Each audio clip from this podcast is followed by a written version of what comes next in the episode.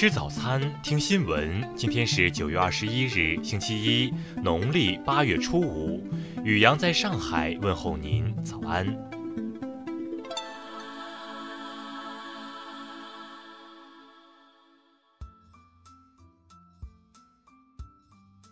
先来关注头条新闻。据台湾中央社二十日报道，对于近期解放军在台海周边演练，台军宣称不挑衅，但若受攻击，一定反击。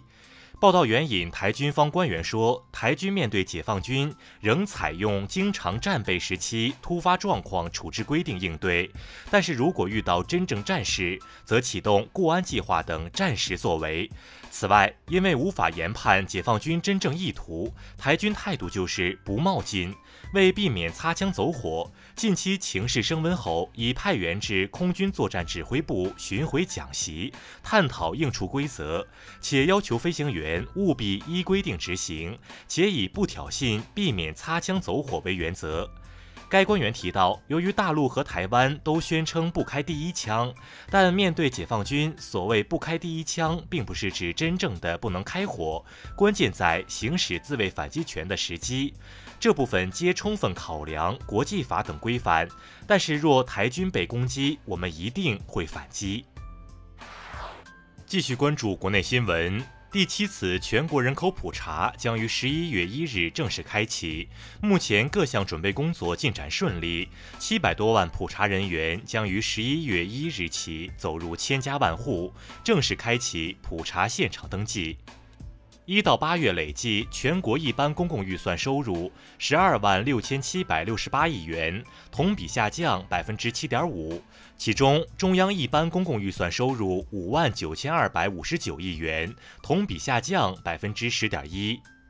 据国务院新闻办公室发布会预告，今天国新办将举行北京、湖南、安徽自由贸易试验区总体方案及浙江自由贸易试验区扩展区域方案发布会。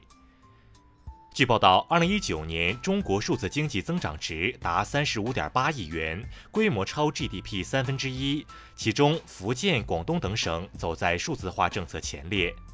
二零一九年全年，我国共接收境内外款物捐赠一千七百零一点四四亿元人民币，其中内地接收款物捐赠共计一千五百零九点四十四亿元，同比增长百分之四点八八，为历年最高。我国首个自营深水油田群“流花十六杠二”油田群顺利投产，高峰年产量可达四百二十万方，是目前我国在南海开发产量最大的新油田群，可满足四百多万辆家用汽车一年的汽油消耗。全球科研城市榜出炉，北京在全球科研城市中继续蝉联第一，前十二强中国城市占六席。截至昨天零时，香港新增二十三例新冠肺炎确诊病例，其中本地感染病例四例，输入性病例十九例。香港累计报告新冠肺炎确诊病例五千零三十二例。继续关注国际新闻。根据世卫组织最新实时统计数据，截至北京时间二十日十七时四十六分，全球累计新冠肺炎确诊病例三千零六十二万四千五百九十例，累计死亡病例九十五万三千九百零三例。英国卫生大臣马特·汉考克周日表示，为遏制新冠疫情传播，英国可能实行第二次全国封锁，但这不是他希望的。作为少子化对策的一环，日本将从二零二一年开始向新婚夫妇发放六十万日元的补贴，以帮助他们支付房租和搬家费用。澳大利亚政府二十日宣布，将再追加投入六百万澳元资金，支持该国三个新冠疫苗新研发项目。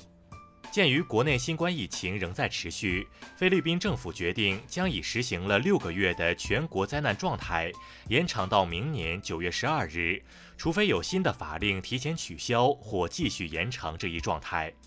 受新冠疫情的影响，出于卫生防疫的考量，墨西哥和美国的边境陆路口岸封禁期再度延长一个月，至十月二十一日二十三时五十九分。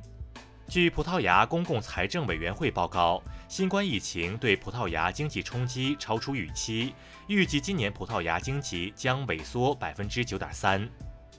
为遏制第二波新冠肺炎疫情的传播，英国政府拟修订法律，将可能感染新冠病毒需要自我隔离制定成为一项法律条款，违反者将面临最高一万英镑的罚款。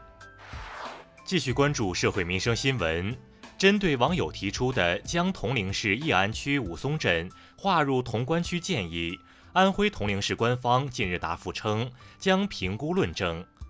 山东大学对日常出入校园的审批流程做了适当简化优化，学生如当日出校不出校区驻地城市，不需要辅导员审核，只需要抄送提醒辅导员。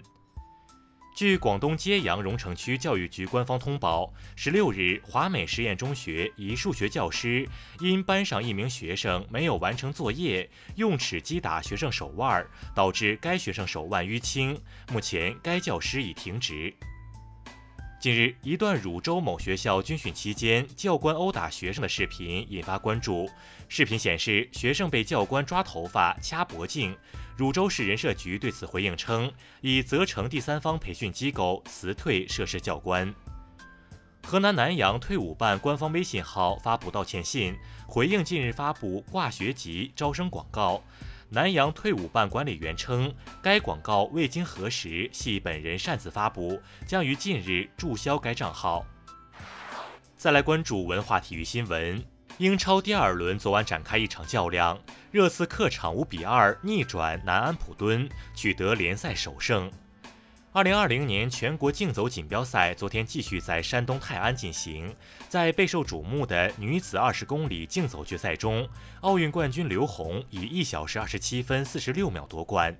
横店将于九月二十五日到十一月二十四日试行群众演员新收费标准，群众演员收费标准从原一百元十小时改为一百二十元十小时。第十一届中国电影导演协会二零一九年度表彰大会十九日晚在北京举行，王小帅凭借《地久天长》获得年度导演。以上就是今天新闻早餐的全部内容。如果您觉得节目不错，请点击再看按钮。咱们明天不见不散。